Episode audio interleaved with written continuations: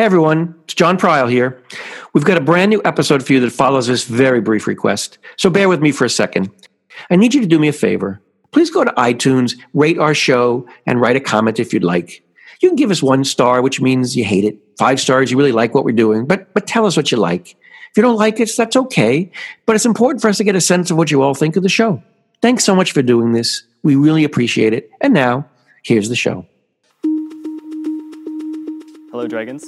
My name is Alex Gillis. I'm co-founder of Bitness dot i o. I'm a seventeen-year-old high school student from Halifax, Nova Scotia. And today I'm seeking fifty thousand dollars for ten percent of my company.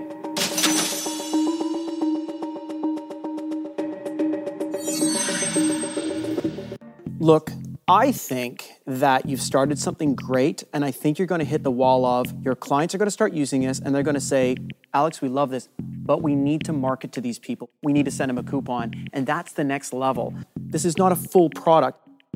So for that reason, uh, right now, I'm out. Okay, thank you for your time. So that's a clip from Dragon's Den, the Canadian equivalent of Shark Tank. And the guy you hear at the end, the one who's not sold on the seventeen-year-old's idea, that's Michael Hyatt. He's one of the show's hosts, and as a highly successful serial tech entrepreneur, he knows a thing or two about what it takes to get a business off the ground. In this episode, it's Michael's turn in the hot seat. Our own Ben Wilde puts the pressure on to find out what it takes to become a leading tech entrepreneur. Welcome to the Impact Podcast. I'm John Pryle.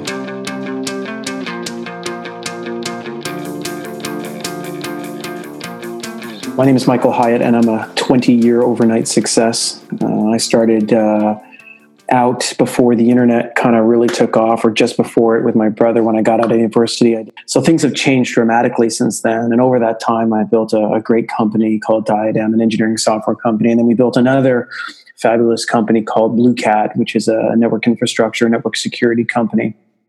And I've also done a lot of investing, and certainly a lot in the past three years, and uh, you know, putting money into companies and into V Cs. So uh, I spend a lot of my time um, investing, uh, you know, uh, working with entrepreneurs uh, and working for uh, the C B C, which is the Canadian Broadcasting Company, where I'm a, a weekly commentator. And uh, and I actually have spent time recently giving uh, talks to many groups uh, about my theories on business and building companies and success and opportunity, and it's working out pretty good.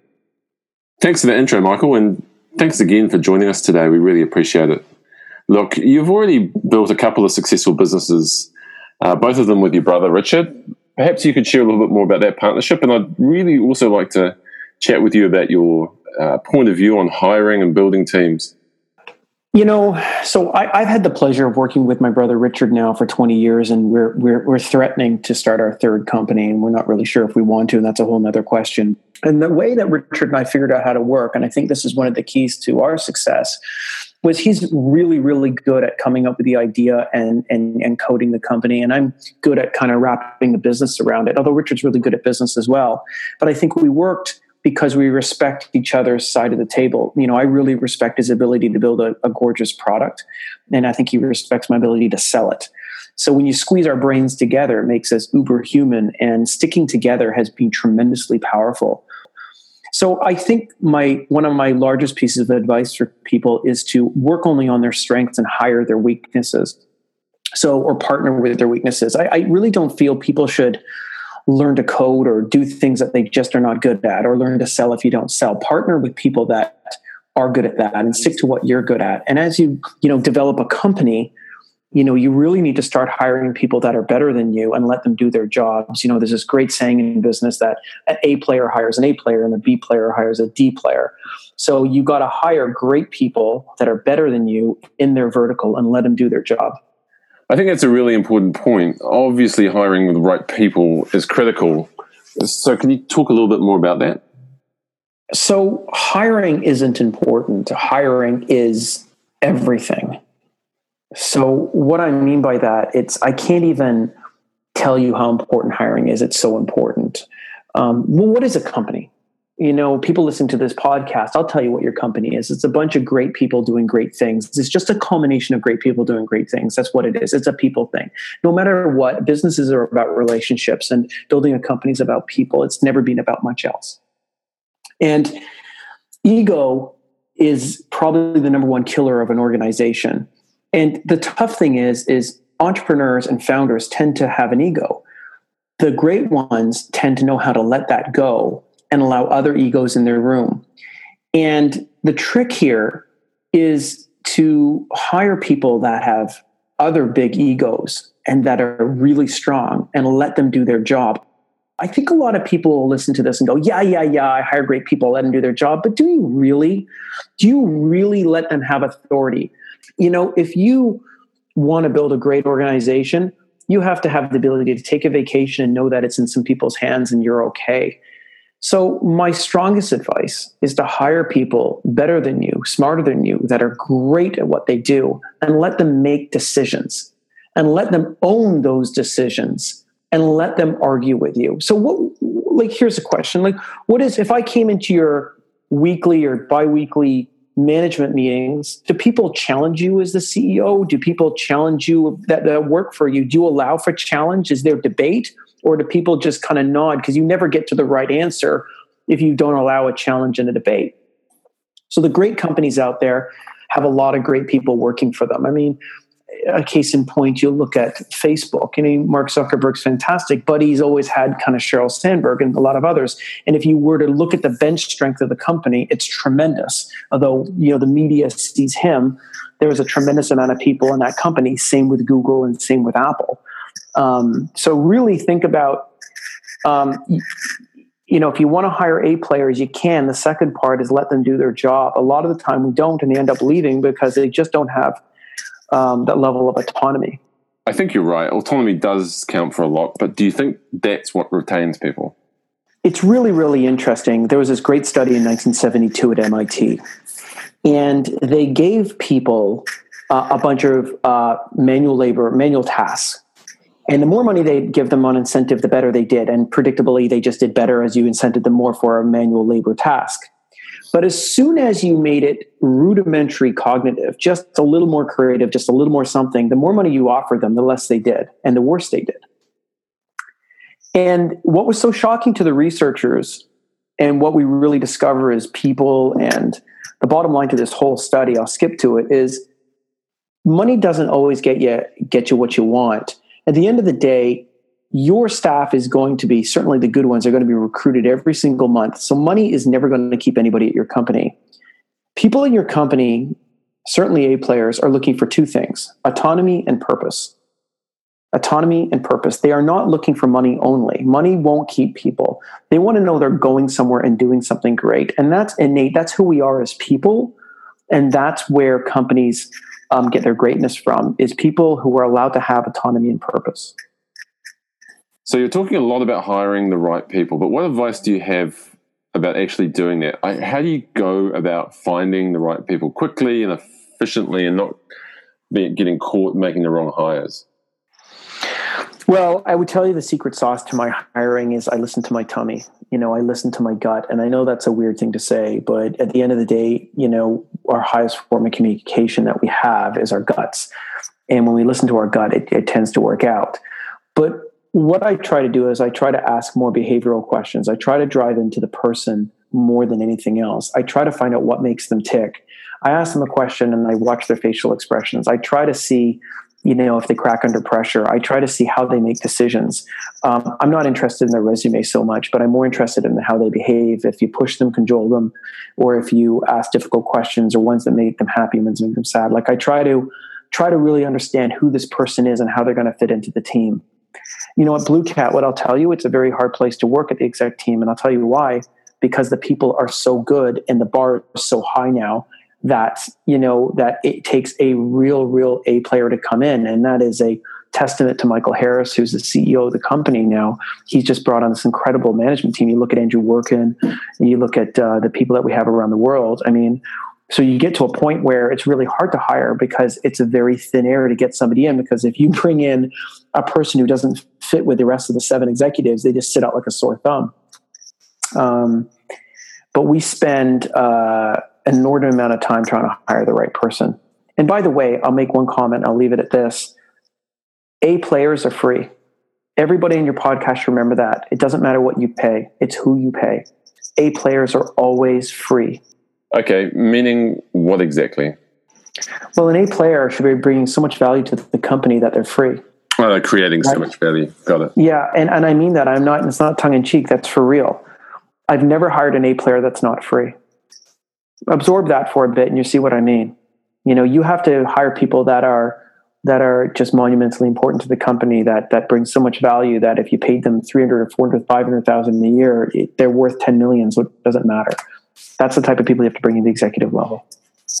That's great advice. Thanks. Now, in addition to being an entrepreneur, you're also an investor. Let's switch gears for a minute and talk a little bit about what you look for in the tech companies and teams that you invest in. I think when you when you when you meet an early stage company, well, certainly I do. The first thing I think of when I meet the people is, what is my intuition on these people? I use my instinct right away. And do I like them as people? Do I like them? If I don't want to spend four hours at an airport with them or right into my barbecue, I just won't work with them. I have to like them, because there's going to be a lot of very tough times. And I just, you know, maybe I just got to that stage in life where I just don't want to work with people I don't like. If I get past that, I want to know the, the, the next main thing is, are you coachable? There's a lot of very smart people, but you get an impression from them that they heard what you said, but are going to disregard it because, wink, wink, they they actually know better. They they they actually know the answer.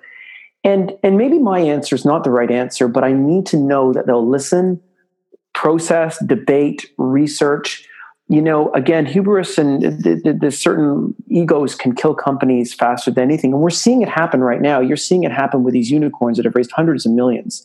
And and they fall on their face. And I bet you if you really dig into the company, you'll find there's a tremendous amount of ego involved in those decision-making abilities or the inability to make the right decisions. So I look carefully if I can work with the people. And then I want to know that they're in a big enough market and they have a product fit and all the rest of it. But I really have to like them, and I really have to think about, are they the right people? And, you know, let's be honest, I've never seen a startup not pivot. I've never seen someone start a company, draw a straight line to success. I, I don't, you know, even the biggest companies you could you could mention, it, their business plan didn't work out exactly like they thought it would. So really, what are we really investing in when someone's coming for a seed stage investment, or maybe even an A stage? We're betting on their ability to pivot, because let's face it, you know, your co-founder is going to leave. Uh, you know, you're going to get sued, and you're going to get this, and then this company's going to complain, and you're going to have a customer, and your code's going to be late, and then you're going to uh, mess up a big contract, and it's all going to happen to you.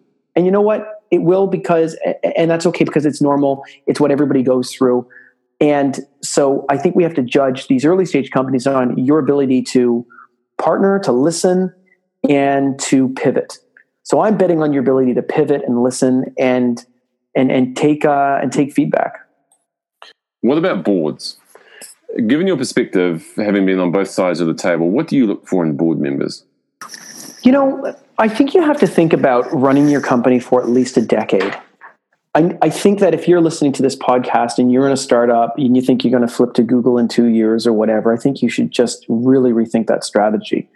Build a great business, and you got to be ready. You, it's look, it's a marathon. It's not a sprint. Think about whatever you're doing right now, I'm going to be in there for at least ten more years, at least. Okay. If that's true, anybody you bring on your board, you're kind of getting married to. You know, a lot of marriages are ten years, you know, hopefully they're longer, but they're ten years. So if you're going to get married, you know, you're really going to have to like the person, want to work with them, and respect the person. They don't have to be the warmest person. They don't have to be whatever, but you need to be able to make, you know, tough decisions with them and know that they're going to be there to take your call. And, you know, I think that people go for money from people and put them on your, their board and don't really think about the consequence of that. Um, you know, after all the parties have finished and after the, the high fives have gone on, and this is five more years in, you got to think about having a really terrible time sometime in your business. You've missed two quarters, your V P of sales has left, and your biggest client just left you, you know, and you're sitting there and you got three people, four people on your board. And, you know, are those the people you want to be in a foxhole with or not? Because everybody can accept high fives on the great days. I want to know, do you think that you can be stuck in a foxhole? Like literally back in, in World War Two, people would dig a hole and two guys would be in a little hole together for like forty-eight hours waiting for the enemy to come. It's called a foxhole. And you better like the guy you're in a hole with for forty-eight hours, because it's going to get uncomfortable if you don't.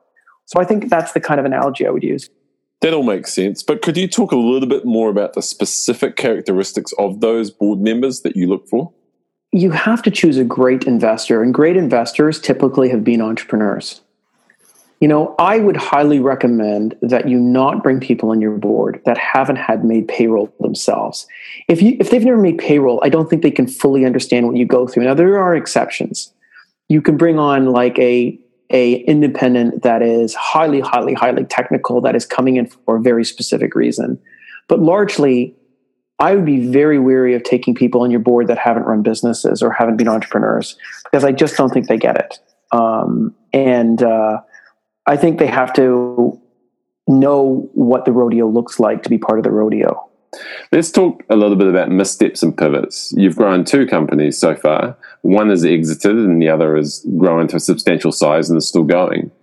Can you tell us some of the things that you've done wrong or that you wouldn't do again, or, or perhaps not in the same way? Well, you know, there's probably a million things, you know, but I, I would I would circle up and tell you that my number one mistakes, and the number one mistakes of almost all companies, is making the wrong hires. It's just simply that, like, you just hire the wrong person. And in an enterprise software company, since the sales cycle is six to nine months, if you make a mistake on V P sales, for example, you know, it can push you out an entire fiscal year. And hiring, again, is everything. And those are the number one mistakes you can make. So getting hiring of executives right is is key. And I would say I've lost and gained more money on those two aspects of anything else in my life. Um, I would also say that, you know, I've made mistakes by knee-jerking or responding to things with emotion and not facts. I would recommend that, you know, people be less emotional about their business and more factual. That's such a hard thing for founders to do, because you build something through literally sweat and blood and, you know, piss and vinegar out of your home, let your one, you know, your bedroom, and you birth this company up. And you fight for it, and you fight for it, and you get told no, and no, and no, and no, and no, and then you finally make it. And then somebody says, "Don't be emotional, you know, be more analytical about your business." But that's the right answer. It's just hard to do, because founders, by definition, are crazy passionate people that are swinging from the fences. But eventually, you know, things need to tone down where you are much more analytical about numbers and facts. And on that vein, I will tell you that I wish I would have understood math better earlier. You know, um, it is amazing to me how many people present businesses to me and don't understand the math of their business. I'm talking Excel spreadsheets. I'm talking, show me how your model works. Show me your gross margin. Show me your net margin. Show me how this business gets leverage. Show me your customer acquisition costs, because some of these businesses, you know, the customer acquisition cost is one thousand dollars or so big for so long, it's just impossible to get this thing going, you know, and I'm talking one thousand dollars for a payday loan or something. So it just never works. And and people tend to be very spirited about, you know, a lot of things about their company, but they just haven't put in the work. And I sometimes think that hope is their strategy when they haven't really ground down to the math of their business. And I think you would find that if you, you know, it's really interesting to me then, um, You, you'll see people walk into the drugstore and spend half an hour trying to pick the right shampoo and reading all the ingredients. And then you'll see someone make a million dollar decision about a business of which direction to go in seven minutes. You know, it's an amazing thing how we are as people. And uh, I would tell people to have the ability to step back, be less emotional, and, and really make much more judgments, uh, sound judgments on facts and numbers, and uh, and less on, you know, craziness. I think another area where a lot of companies run into trouble, in my experience, is with their product, at least the companies that we see. M- maybe it's not really that unique, or maybe it doesn't deliver the value that you think it does. I'm I'm curious to hear your thoughts about product.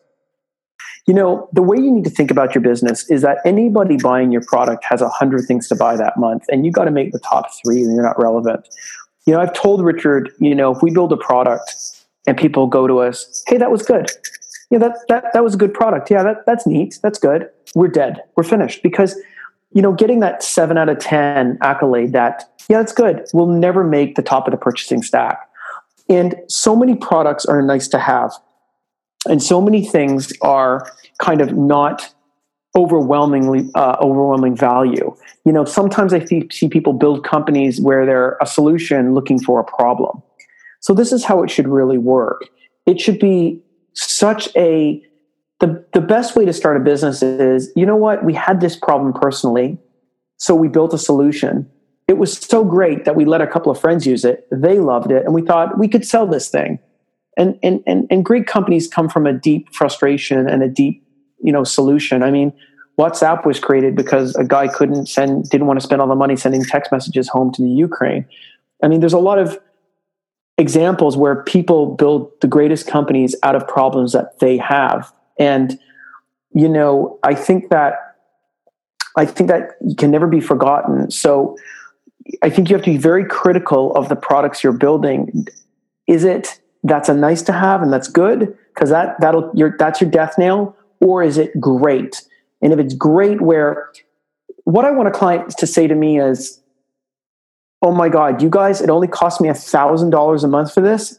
I would pay ten thousand, but it's a thousand bucks. So I want to create ten thousand dollars of value in the client's mind and charge them a thousand.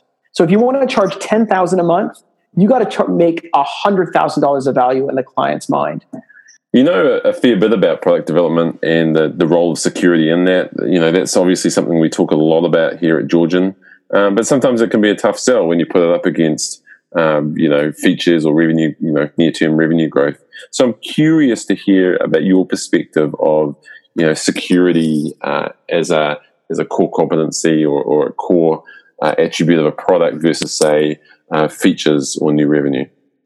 So I think Georgian has it right when they say, you know, one of the things we look for is security first.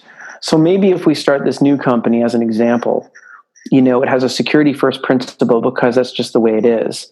I think security is going to become a naturalized, well, obviously you have that. It's almost like buying a car and saying, well, you know, it has wheels. It's kind of, well, of course it has wheels. It's a car.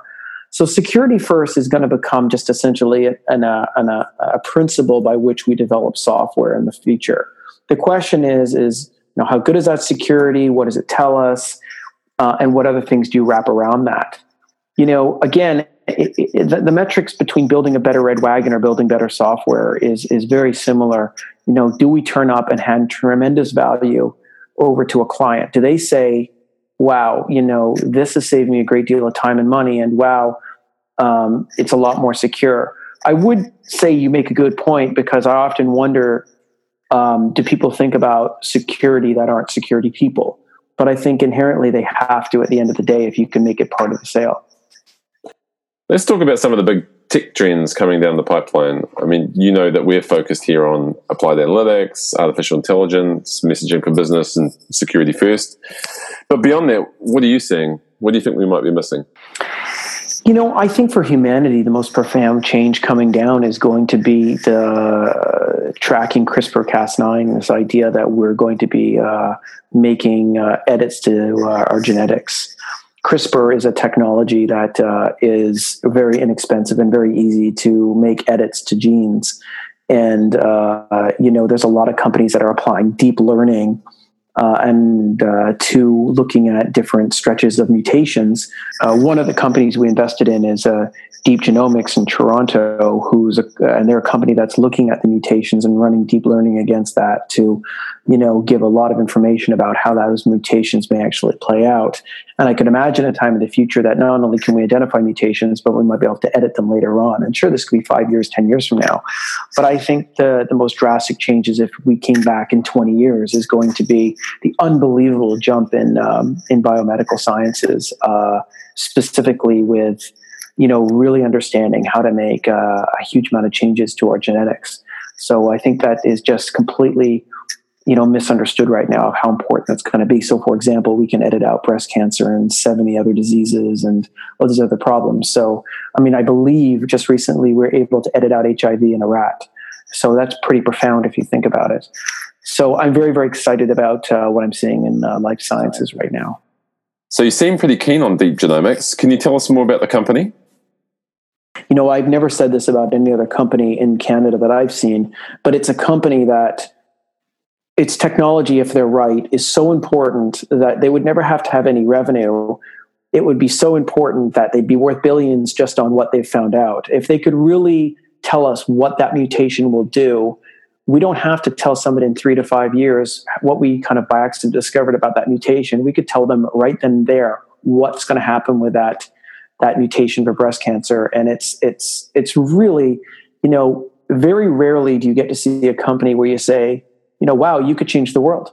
You could literally change the world. And that's what excites me about that company. And it's just very hard to find. And it's, uh, I'm not sure what you call that, but, uh, you know, it's either going to be stunningly wrong or stunningly right. I mean, look at another company in Canada that I'm not invested in, D-Wave with quantum computing. You know, if they really discover real quantum computing and figure out how to get past what they're trying to do with entanglements, quantum entanglements and stuff, uh, it, it, you know, it's going to change the, the, the planes of, of, of computing forever. I mean, Uh, a math problem that takes a G P U fourteen thousand years, I think they can solve in seconds. I mean, that kind of difference if it was true quantum. So I think D-Wave stands a shot to being one of the most important technology companies, you know, ever to come out of our country, certainly, or not, you know. And uh, it's exciting because very few companies can change the world, right? Yeah, absolutely. I mean, that's a good point. Um, if, if and when quantum computing becomes real, then our entire encryption-based security infrastructure is um, both thrown forward uh, enormously, but also the existing stuff's broken. Um, so, is well, it you know are there other te- other technologies that worry you like that? Like, I mean, you know. Well, you bring up a really really good point about worried about technologies, and let me tell you why you should and shouldn't be.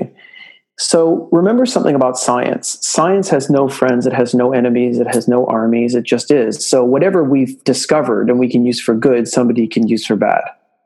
So, you know, like it's just like money has no creed and has no color, it just is, right? And and science is the same way.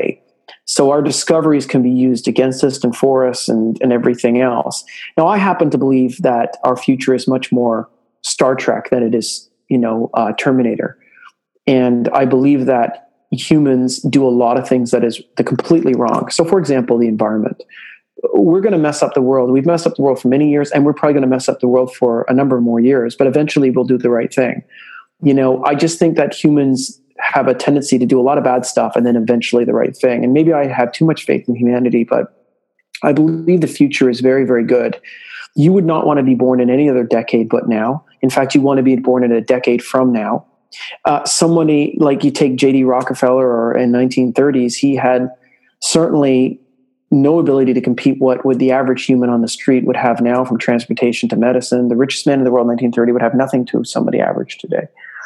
You know, so it's amazing how fast things are actually improving. Although sometimes I think we're inundated with negative media, the world is getting better and better and better. We've moved further in the past fifty years in childhood poverty than we have in five hundred years. And remember, since computing is growing exponentially, you know, we're going to be able to do things like we just talked about in genetics uh, and a lot of other places, because we have this, you know, you know, huge, huge jumps in the power of computing. I mean, if you're, as your podcasters are listening to this, if you just Google I B M hard drive nineteen fifty-six, you'll notice there's a, looks like a ton device and these bunch of guys pushing it onto a rig. And, uh, you know, in today's dollars, they would rent it for twenty-eight thousand dollars. And back then you would think this five megabyte hard drive was the panacea of technology. And we always think we are the panacea of technology, right? I mean, I'm sure the people who looked at the Titanic in nineteen eleven said, wow, this is the biggest ship that'll ever exist. We'll never make a bigger one. You know, now I don't think people would go in a ship as small as the Titanic for a cruise. It just is like ten times too small. So, you know, I, I guess my point is, is that we always think we're in an era where we've reached it. I mean, what did the head of the patent office say in eighteen ninety-nine? I think he said, uh, everything that's been invented has already been invented. You know, he, he literally said that. Or, uh, you know, so we always seem to think that we're really, really advanced or we really, really made it. When, let's be honest, the internet is at its infancy. It, we're so early. Computing is so early. So why do you think of this, Michael, that we're so bad, you know, as humans at predicting the future? And we always seem to be underestimating or, you know, misinterpreting the timing of the impact of these major technology shifts. Well, we're bad at predicting the future, and I believe Ray Kurzweil from Google is right on this one. And the reason we're bad at predicting the future is the future is exponential and it's not linear. And some things we get completely right, some things we get completely wrong. I think by now, Uh, I think Back to the Future movie would have us on hoverboards and car, flying cars and everything. I think that was more fantasy. But, you know, what I will tell you is you know, we are making massive jumps in a lot of areas right now. And uh, I would say the future is, is, is the golden era is ahead. It's absolutely ahead in air and transportation and computing. And, you know, I'll also comment, one thing I get is people say to me, they say, well, you guys in tech, you guys are moving so fast with artificial intelligence and all this stuff's happening in the cloud. You're going to be killing all the jobs. And the short answer to that is, absolutely. A lot of the jobs you see today are going to be gone. But just like when the internet was birthed, it created ten thousand job titles as well. Can you imagine going back in time and telling someone in the early nineteen hundreds that, you know, you have jobs like a C I O now? And they'll say, well, what's a C I O? And you say, well, it's a chief information officer. And he says, well, what's that? You say, well, it's a guy or girl that runs a computer system, computer network at a, at a company. And they'll say, well, what's a computer? So, I mean, it's futile, right? Because we're trying to describe things. It's like trying to describe the microwave in the Middle Ages. They'll burn you at the stake. It doesn't really make any sense. And as we and as we evolve and as technology goes up that kind of uh, exponential scale, um, it gets uh, harder to describe, right? So I believe the future is going to be fantastic. And I think that, uh, you know, I mean, things like simple things like I think are we will live to two hundred. I mean, that sounds crazy, but it, you know, many years ago, if I told you most people live to one hundred, they, you know, everybody think I was crazy. Well, it sounds like one hundred is going to be the new forty soon. Thanks again for your time. Uh, do you have any parting thoughts for our listeners? There is so much opportunity out there, and, and opportunity is not given or granted, it's earned, and you have to go earn it, and you have to get in that apex of it. And, you know, just, just simply think of this. Think of this. There's three billion people on the internet today. In about five to seven years, there's going to be another three billion people on the internet. And all three billion of the new people coming to the internet are almost all coming in through mobile. And for the first time, what they call the bottom billion in Africa are coming on the internet, and they're going to want microfinancing. They're going to get part of the conversation, but we have no idea what they have to say. And we don't know what they're buying, and we don't know what they're doing. I think India is adding something like one hundred twenty-eight thousand people a day to social media. So when I say the internet's early, I mean it is really early. We really don't have a global form of communications for three billion people yet, but it's coming exponentially quickly. So, you know, very soon we're going to have the whole world in a conversation, buying and doing things, and then five G will come out as well. And so that means, you know, when four G came out, it was really easy to send people videos, and five G is going to be, you know, quicker. And then we're going to have, you know, maybe we're going to be doing virtual reality on our phones and stuff like that, or I don't know, but we'll have tremendous more computing power and tremendous more bandwidth access, right? You remember we started off with these modems that would ding at fourteen point four, then twenty-eight, then fifty-six. But think about what more capacity brought us in technology. But we always think, you know, wow, we have it now, right? We we have this phone. I mean, for example, the iPhone, the current iPhone, the six, is eighty-four times more powerful than the iPhone one.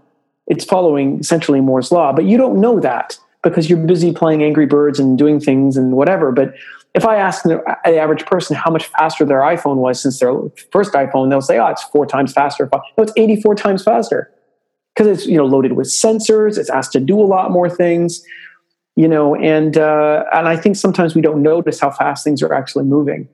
So again, uh, I think we're going to be entering a world where the, the world gets into a conversation.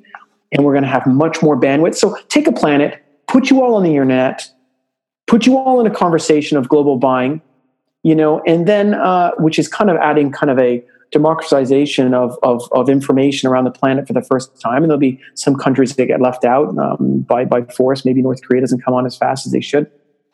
And then you're, you're, you're billions more people in a conversation around a planet. And then you add in things like five G. Then you add in artificial intelligence, and then you add in all this kind of computing power that's going on, and you start to get this idea of a of a much more connected world than we have now.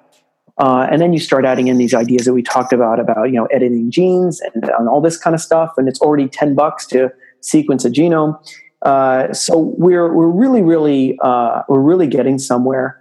And I believe we're in the earliest, earliest stages of the internet. So if you are in high tech right now, uh, you are literally at the earliest stages of earliest stage. And it's a fantastic time to be alive. And it's a fantastic time to start a company.